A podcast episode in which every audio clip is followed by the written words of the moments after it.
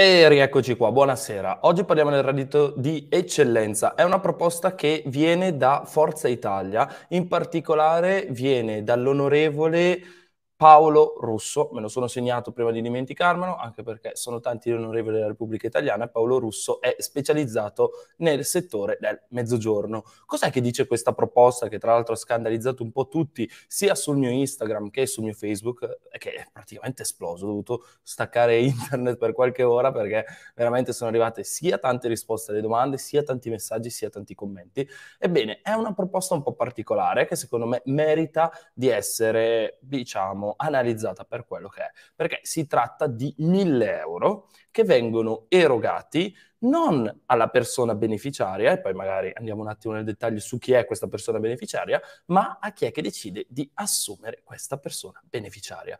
In particolare, e qua c'è un caldo che si muore, quindi un bel like per chi è che sta sotto il sole, anzi sta in casa ancora a fare queste live, ecco, in particolare si tratta di persone che hanno raggiunto una votazione di 105 su 110 in qualsiasi università, ok? Quindi può essere sia al sud, sia al nord, sia al centro Italia, ok? Anche all'estero e che trovano occupazione in regioni come la Basilicata, la Calabria, la Campania, il Molise, la Puglia, la Sardegna e la Sicilia.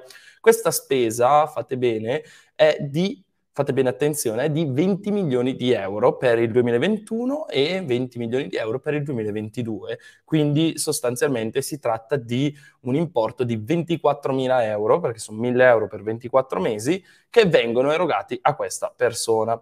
Attenzione perché eh, questa cifra qua è comprensiva anche degli oneri contributivi. Alcune problematiche che sono emerse, secondo me, e che meritano un po' di attenzione.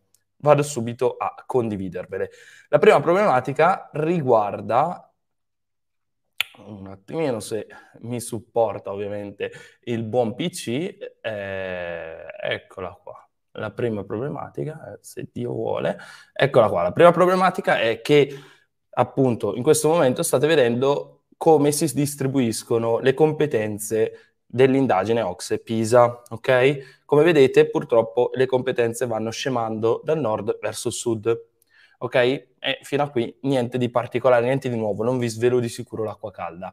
Ma eh, adesso vado a condividervi un'altra schermata molto interessante che quella relativa invece alle medie dei voti di laurea. Anche qua non, eh, non sveliamo sicuramente l'acqua calda, però guardate un po' dov'è che sono concentrati, diciamo, i più grandi numeri di laureati con 110 lode al sud Italia. Aggiungiamone un'altra di problematica, perché secondo me il discorso è un po' più complesso di quello che appare, quindi bisogna aggiungere una terza variabile a mio avviso. E la terza variabile è ovviamente eh, fornita da Alma Laurea, ok? Quindi qua abbiamo i laureati per gruppo disciplinare e voto di laurea, ok? Perché vi ho fatto vedere questi tre grafici? Perché questi tre grafici sono molto interessanti se si vuole capire che in prima analisi questa proposta crea un moral hazard pesantissimo. Infatti abbiamo una media voti laurea delle regioni e i test di Pisa che dicono due cose completamente opposte e quindi questa cosa diciamo non va troppo bene perché? Perché si va a incentivare una situazione che a mio avviso è un po' eh, come dire incoerente. Nel secondo caso invece si va a incentivare tutte quelle facoltà che hanno una media di voto di laurea molto più alta. Guardate bene, se vedete, appunto, abbiamo lettere che ha una media voto da 105 a 110, che appunto sono i colori più scuri, che addirittura su fatto 100 tiene conto di 37 persone, 37 persone su 18 più 15, non è, incen- non è fatto 100, però insomma eh, avete capito bene com'è il discorso, è in percentuale, quindi questa somma qua non darà mai 100 ovviamente. Però vedete che diciamo un po' incoerente la questione, perché in prima analisi sicuramente non tutti prenderanno questo bonus perché dovranno trovare lavoro, ma in seconda analisi è un po' un bonus che lascia il tempo che trova, a mio avviso. Si poteva fare meglio? Assolutamente sì. Secondo me si poteva fare meglio perché abbiamo 20 milioni di euro all'anno che potremmo rendere strutturali. Perché? Perché se non li rendiamo strutturali succede che soltanto alcune fasce d'età, diciamo, si portano a casa questo bonus. Tutti gli altri eh, rimangono un po' col cerino in mano. Quindi secondo me vanno resi strutturali sicuramente, non devono essere legati a un particolare territorio, ma a tutta l'Italia, ok?